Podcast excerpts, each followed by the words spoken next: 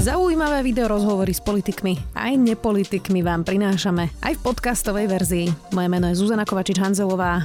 Vítajte pri relácii Rozhovory ZKH v audioverzii. Čoraz väčšie percento rodičov samoživiteľov je odkázaných na finančnú a hmotnú pomoc rodičia, ktorí vychovávajú deti sami. Čoraz viac využívajú potravinové aj humanitárne balíky. Takýchto rodičov je na Slovensku viac ako 150 tisíc. Zasiahne ich aj vysoká inflácia a vyššie ceny. Štát posiela na pomoc jednorázovú pomoc 100 eur a plánuje zvyšovať prídavky na deti. Stačí to? A ako sú na tom na Slovensku jednorodičia? Čo by najviac potrebovali, spýtam sa Evi Markovej z neziskovej organizácie Jeden rodič. Vítajte. Dobrý deň, ďakujem za pozvanie. Ako sa má rodič samoživiteľ na Slovensku dnes? No, veľmi sa musí obracať. Nakoľko nemáme ani samotnú definíciu toho, že osamelý rodič, samoživiteľ, alebo jednorodič, alebo jednorodičovská domácnosť vôbec nemáme zadefinovanú. Čiže on je taký, že pláva tým celým našim sociálnym systémom a v súčasnosti neexistuje pre neho žiadna systémová pomoc zo strany štátu. Ako sa mal samorodič, alebo teda jednorodič, no. samoživiteľ počas covidu? Veď to muselo byť asi extrémne náročné, nie? Uh, ono sa tá situácia stále zhoršuje. Čiže keď pôjdeme spätne, tak bolo to lepšie. Hej? Lebo teraz, okrem toho, že sa zdražujú potraviny stále viac, ohlasilo sa, že v júni sa bude ešte viac zdražovať inflácia. Čiže uh, jeho, jeho to, nejaký ten vývoj alebo ten, tá starostlivosť a, a, o, o tú domácnosť je veľmi náročná. Treba si uvedomiť, že on sa musí starať a dokázať sa postarať nielen o seba, ale aj o tie deti. A pre mňa je zatiaľ nepochopiteľné, kde, prečo sa čaká stále, prečo sa neuvedomuje e, či už spoločnosť alebo štát, že teda jednoducho sú tam deti v tej domácnosti. To nie je iba osamelý človek, ktorý sa stará sám o seba, ktorý má nejaký pravidelný príspevok. Ale toto sú ľudia, ktorí častokrát žijú iba z rodinných prídavkov alebo z výživného, ktoré nepríde každý mesiac. Mm.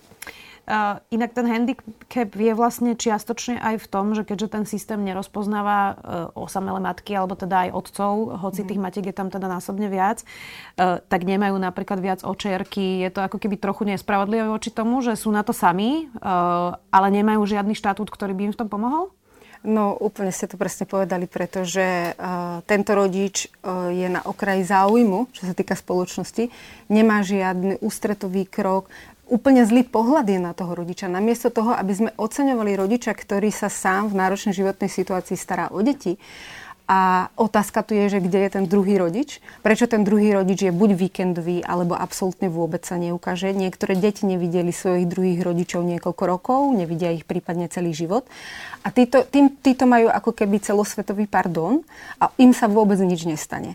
A potom je zaťažovaný ten rodič, zodpovedný ten rodič, ktorý si povedal, že teda ja ostanem pri tých deťoch a vychovám z nich to najlepšie, čo dokážem im dať a potom sa čudujeme, že sú proste po 5 rokoch vyčerpaní, že to nezvládajú, že sú proste jednoducho e, enormne psychicky a potom aj zdravotne e, majú choroby alebo zmene, že problémy. Prípadne máme aj žiaľ také veľmi tragické e, príbehy, kde to buď mama alebo otec a zomreli. Zdali to. Áno. Z tých 150 tisíc sú aké tie štatistiky ženy versus muži a potom ešte aká je štatistika toho, že kde sú naozaj už na hranici chudoby? My sme v podstate vychádzali e, zo štúdie útvaru hodnoty za peniaze. Bola to štúdia o chudobe z roku 2019.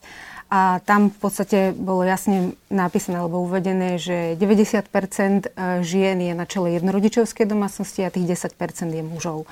Čo sa týka nejakého príjmu, toto nie je doteraz mapované. Tejto téme sa nikto prierezov ani systémovo v štáte nevenuje.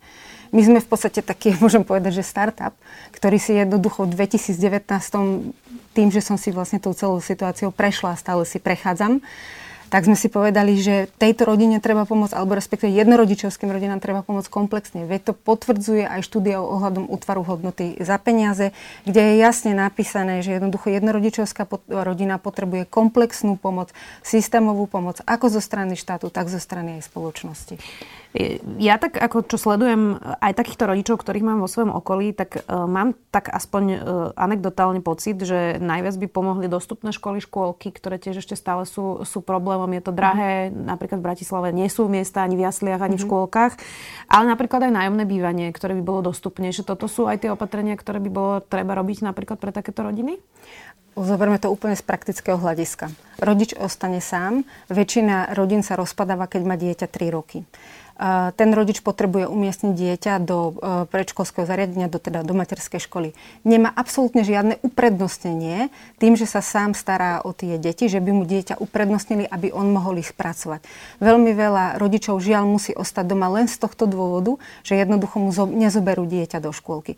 Teraz situácia je ešte viacej zhoršená, pretože máme hlásenia z regiónov, že jednoducho do škôlok musia uprednostniť ukrajinské deti pred slovenskými deťmi. Už teraz ich bolo málo málo, nebolo miesto pre slovenské deti a teraz už nebude už vôbec. Hmm. Inak je hrozná škoda, že to potom vytvára nejakú animozitu medzi, medzi menšinami, pričom vlastne všetci by sme to potrebovali a vlastne keby to štát zabezpečil, tak by sme sa tu nemuseli vlastne o to vadiť, nie? Samozrejme, lebo ten obyčajný človek, respektíve ten bežný človek, on jednoducho sa pozera na to, že prečo je práve uprednostnený niekto, kto je tu na nejakú dobu určitú alebo neurčitú, nevieme. Áno, je to síce obeď, oni za to nemôžu, ale potom to vytvára proste takú národnostnú nevraživosť. Ja by som to až úplne, mm-hmm. úplne zbytočné napätie. Idete do základnej školy, základná škola, nemôžete dať to dieťa do nejakej lepšej školy, musíte dať podľa bydliska. Hej, tá škola musí zobrať to dieťa. Čiže toto je také, že áno, do prvého ročníka dostanete nejaký príspevok. Dieťa ide do druhého, do, na druhý stupeň, keď sme si pozerali, že vlastne aké príspevky existujú od štátu, tak my sme akože v rámci toho, že kde by sa mohli naši rodičia zmestiť, tak to je nejakých 13 druhov pomoci alebo prípadne príspevkov. Keď sme sa pozerali na to, že druhý stupeň, či tam máme nejaké štipendium alebo nejaké príspevky, dieťa na druhom stupni alebo rodič s deťmi na druhom stupni si musí poradiť sám. Mm. Neexistuje tam absolútne preňho nič. Mm-hmm. Čiže Či... stráva, veci do školy, ošatenie, všetko musí vlastne zvládnuť sám. Musí absolútne zvládnuť sám, neexistuje tam nič. Keď idete na strednú školu, môžete požiadať o stredoškolské štipendium, ale tá škola musí mať zmluvu z, zabudla som názov tej presnej inštitúcie, cez ktorú môže požiadať škola o, o to stredoškolské mm. štipendium. Čiže sa závisí asi na dobré slovo od riaditeľa. Ohlásili teraz teda uh, pomoc všetkým rodinám a to je 100 eurový jednorázový príspevok. Stačí to? 100 eurový jednorazový príspevok vystačí v dnešnej dobe možno na lepší nákup potravín, ktorý miniete možno na hodinu a je to vybavené. Treba sa na to pozerať síce e, z toho hľadiska rodiny. Rodine sa síce možno s tými či už jednorazovými alebo pravidelnými príspevkami navýši príjem o 2 eur, o 5 eur, o 10 eur. Povedzte si, že či to pomôže aj vám alebo proste komukoľvek inému, ktorý má o 10 eur viacej v peňaženke tá situácia sa v tej rodine absolútne nezmení. Podľa nás osobne si myslím, že v štáte chýbajú systémové zmeny a hlavne služby. Mm-hmm. Uh, ono okrem toho jednorazového príspevku ohlasila teda vláda Neviem, či to prejde, či na to vôbec mm-hmm. nájdu peniaze, ale predstavme si, že by to prešlo, teda vyšší rodičovský príspevok dnes je 25 eur na dieťa, mal by byť až 40 plus teda nejaký daňový bonus. Uh, to zvýši e, určite teda nejaké rozpočty rodín, ale aj tých bohatých treba povedať, nielen tých mhm. chudobných, aj tých, čo to mhm. nepotrebujú. Toto si viete predstaviť, že by pomohlo uh, rodinám, lebo to je už pravidelný príspevok, to je už zdvojnásobenie v podstate toho príjmu. Je to niečo, čo je dobrý nápad? Všetko, čo sa týka pomoci rodinám, je dobrý nápad. Hej, ale treba sa na to, ja sa vrátim zase naspäť k tomu, že OK, rodina bude mať namiesto 25 eur, 50 eur príspevok do tej rodiny, ale ako sa zmení tá situácia v rodine? Bude tá matka uprednostnená, alebo bude ten rodič uprednostnený e, v práci, pretože proste je uchádzač o zamestnanie, aby uživil tú rodinu? Veď si pozrieme, že koľko len tých rodičov ostáva na nezazmluvnených alebo na dohodách, lebo na hlavný pracovný pomer ich nechcú zobrať. Teraz situácia zase z Ukrajiny, to poviem na rovinu, že jednoducho veľmi veľa rodičov je prepušťaných. Len z toho dôvodu, že jednoducho sú na trhu Ukrajinci, ktorí proste pôjdu robiť za menej. Mm. Mnohí jednorodiče popisujú, že ich situácia je ťažká, okrem tohto, čo sme tu teraz uh-huh. hovorili, že finančne a teda služby, e, je ťažká aj kvôli tomu, ako sa k ním chová spoločnosť. Že hovoria o nejakom dešpekte, neúcte, ako keby boli menej hodnotní, že sa k ním tak často ľudia v okolí správajú. Je to tak? Sociál, so sociálnou stigmou sa stretávame. E, je to najmä o tom, že ten rodič prešiel nejakou traumou a rovnako prechádzajú aj to traumou deti. Deti sú stigmatizované v škole s tým, že je na nich poukazované prstom, ty si z neoplnej rodiny, ty nemáš mamu, ty nemáš oca. Prípadne ty si nemôžeš dovoliť kúpiť toto, toto, toto, nemáš tablet, nemáš iPhone, nemáš takéto veci. Tie deti vytvárajú tlak na tých rodičov, že chcú to, lebo je, ich spolužiaci ich potom proste v škole nemajú radi. Rovnako aj v tej spoločnosti sa na okolie, na tých uh, jednorodičov alebo ro, osamelých rodičov pozerajú úplne inak. Vždy je tam ten otáznik, čo sa asi stalo, prečo proste ostal sám. Ešte keď ste vdova, dostanete príspevok a tá spoločnosť sa na vás pozerá inak. Ale keď sa vám rozpadla rodina, keď ste proste, ja neviem, že ostali slobodná matka alebo slobodný otec alebo rozvedený, tá spoločnosť sa na vás pozerá inak. Máte preto nejaké vysvetlenie? Nemám. Lebo ja si tak hovorím, že veď práve to je obdivuhodné, to je na obdivu, nie na dešpekt, nie? Uh, my sme nás dali názov jeden rodič aj s hviezdou v našom logu, najmä z toho dôvodu, že ten jeden rodič by mal byť oceňovaný. Oceňovaný za to, že 24 hodín, 7 dní v týždni, 365 dní v roku ťahá bez oddychu, bez pomoci. A rodič, okolie. ktorý sa nestará, by mal byť zaznávaný opäť. Akože je jasné, že no, rôzne situácie nestane. môžu nastať, ale treba sa starať o svoje deti, to je jasné. Prečo štát mm, kašle, keď to poviem tak expresne na túto skupinu? 150 tisíc ľudí to naozaj nie je málo. Uh-huh. E, to je veľká skupina ľudí. Prečo štát vôbec nereflektuje na takúto obrovskú skupinu? My vyše viac ako dva roky rokujeme, či už s ministerstvom práce, alebo aj e, s pani prezidentkou, ale aj s ministerstvom financií. Myslím si, že ten posun alebo to vnímanie e, na ministerstve práce sme už niekam dospeli. Hej, už pochopili, že jednoducho je naozaj je potrebné zadefinovať tú jednorodičovskú domácnosť na to, aby sa prišlo s nejakými či už bonusmi, príspevkami alebo nejakými inými formami pomoci. A ministerstvo financí nereflektuje vôbec, si nám síce prejavili záujem, že chcú sa stretnúť, teraz sa to neudialo. Pani prezidentka, s ňou sme v pravidelnom kontakte a v rokovaniach, tak tam sa snažíme presadzovať či už príspevok pravidelný, opakujúci sa a adresný, či už na bývanie, alebo, alebo na niečo iné, na potreby, ktoré tá jednorodičovská rodina potrebuje. Opakovane hovoríme, že ide najmä o deti, lebo pozoberte si to, tak ste v lietadle. Prvý, kto si za, nasadzuje masku, keď ste v lietadle, je rodič na to, aby dokázal pomôcť tomu dieťaťu. Pre mňa to je úplne jasné, že teda chceme pomôcť deťom v jednorodičovských domácnostiach, pomôžeme rodičovi.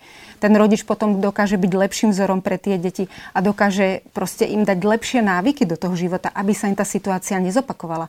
Pretože keď nepomôžeme tomu rodičovi, na 100% sa tá situácia v rodine zopakuje spadne sa aj tým deťom. Ale nie, že by chceli, ale jednoducho ten vzorec tam majú. Inak to je zaujímavé, lebo táto vláda veľmi často hovorí o podpore rodín uh, a, a o podpore detí presne. Mm-hmm. A veď toto sú tiež rodiny, rodiny s deťmi a to by mala byť veľká hodnota práve tým, že starne populácia, vychovávať deti a vychovávať ich uh, dobre a, a presne v kvalitných podmienkach. Tak to znamená, že oni to síce deklarujú, ale v skutočnosti to nemyslia vážne? Môžeme to aj takto povedať. Zlepšuje sa tá situácia alebo sa zhoršuje? Vy hovoríte, že už ministerstvo práce ako keby čiastočne pochopilo, hoci ešte sme sa nedostali veľmi ďaleko, ale je to aspoň na dobrej ceste, alebo som príliš veľký optimista? Ja dúfam, ja som tiež optimista, ja dúfam, že je to na dobrej ceste, nakoľko sme už pred niekoľkými mesiacmi dávali definíciu, že ako by mohla práve definícia jednorodičovskej domácnosti alebo osamelého rodiča vyzerať. Je to v súčasnosti v nejakom internom procese, neviem vám povedať, že čo, čo ďalej s tým, ako sa to vyvinie, ale ja stále verím v to, že proste, ale vidíme však aj cez médiá, že teda niečo sa to hýbe, hej. Je dôvod, prečo sú um, na okraji záujmu práve e, jednorodičia aj ten, že majú vlastne toľko starostí, že ich málo počuť, že vlastne nemajú energiu ako keby chodiť niekde búchať, inak je obdivujem, že to robíte vy teda samozrejme. E, ale teda je toto jeden z tých dôvodov, že ich málo počuť? No oni hlavne nemajú čas ani na seba. si predstavte, že musíte dať ráno deti do škôlky alebo do školy, potom idete do práce, keď nemáte prácu, zhrnete si brigádu, prípadne nejakú nezazmluvnenú prácu, lebo vás nechcú zobrať na hlavný pracovný pomer. Potom idete zase vybrať deti zo školy alebo zo škôlky, krúžky, starostlivosť ohľadom domácnosti a tých detí a večer padáte. Tam nie je vôbec priestor pre seba. Predstavovala som si napríklad aj počas tohto covidu, eh, že ak sú títo ľudia aj vyhorení, predpokladám, že sú mnohí, a ešte zažívali vlastne dva roky aj obrovskú neistotu, stres doma, dajme tomu dve, tri deti presne na nejakom e, dištančnom vzdelávaní, to muselo byť na porazenie, že mnohí môžu mať aj psychické problémy, ale predstavujem si, že ako si tú terapiu zaplatia a kedy na ňu vôbec pôjdu, tak toto nie je tiež problém, že, že vlastne nemajú priestor na to, aby keď sú náhodou aj v zlom stave, tak im niekto pomohol? Mm, No, e, počas covidu tí ľudia častokrát nemali ani, respektíve tí deti sa častokrát nemali ani z čoho učiť. Učili sa buď z nejakých telefónov, alebo sa neučili vôbec. E, my sme na začiatku covidu vyhodnotili, že až 32 tisíc domácností by bolo potrebné do 32 tisíc domácností doručiť materiálno-technické zabezpečenie, či internet, alebo počítače. E, rovnako sme apelovali na ministerstvo školstva, to sa dodnes vôbec nič nestalo. Neudialo sa tam vôbec žiadna náprava. Čo sa týka pomoci po psychickej stránke tým rodičom, tak každý jeden jednorodič potrebuje psychologickú pomoc, prípadne nejakú terapiu. Už len vyrozprávanie sa z toho, teda, že nemám sa s kým každý deň poradiť, porozprávať na tej úrovni rodičov, ohľadom výchovy detí alebo len bežného života. Čiže toto je taká vec, že ktorú si osobne myslím, dokázali to napríklad v Maďarsku, že tí jednorodičia majú automaticky zo štátu nárok na psychologické pomoc a sprevádzanie zo štátom, majú to preplatené. Prečo to nevieme napríklad my na Slovensku takéto niečo urobiť? Mm. Držím vám palce. Ďakujem veľmi pekne, že ste si našli čas. Snáď sa v tejto téme niekam pohneme. Eva Marková z neziskovej organizácie Jeden rodič. Ďakujem. Ďakujem za pozvanie. Počúvali ste podcastovú verziu relácie Rozhovory ZKH. Už tradične nás nájdete na streamovacích službách, vo vašich domácich asistentoch, na Sme.sk, v sekcii Sme video a samozrejme aj na našom YouTube kanáli Denníka Sme. Ďakujeme. Volám sa Barbara Mareková a v denníku ZME pre vás robím podcast Ľudskosť o tom, ako na naše mentálne zdravie vplýva rodina a spoločnosť. S odborníkmi a odborníčkami rozoberám, ako sa v rodinách dedí trauma a ako sa dá v dospelosti uzdraviť. Ale rozprávam sa aj s ľuďmi, ktorí vyskúšali terapiu a zaujíma ma aj celospoločenský pohľad, ako sa menia slovenské rodiny alebo ako sa v našej spoločnosti cítia Rómky, Rómovia či ľudia, čo sú kvír. Poďte sa učiť spolu so mnou, ako lepšie rozumieť sebe, ale aj ľuďom okolo nás. Podcast Ľudskosť vychádza každý štvrtok vo všetkých podcastových aplikáciách.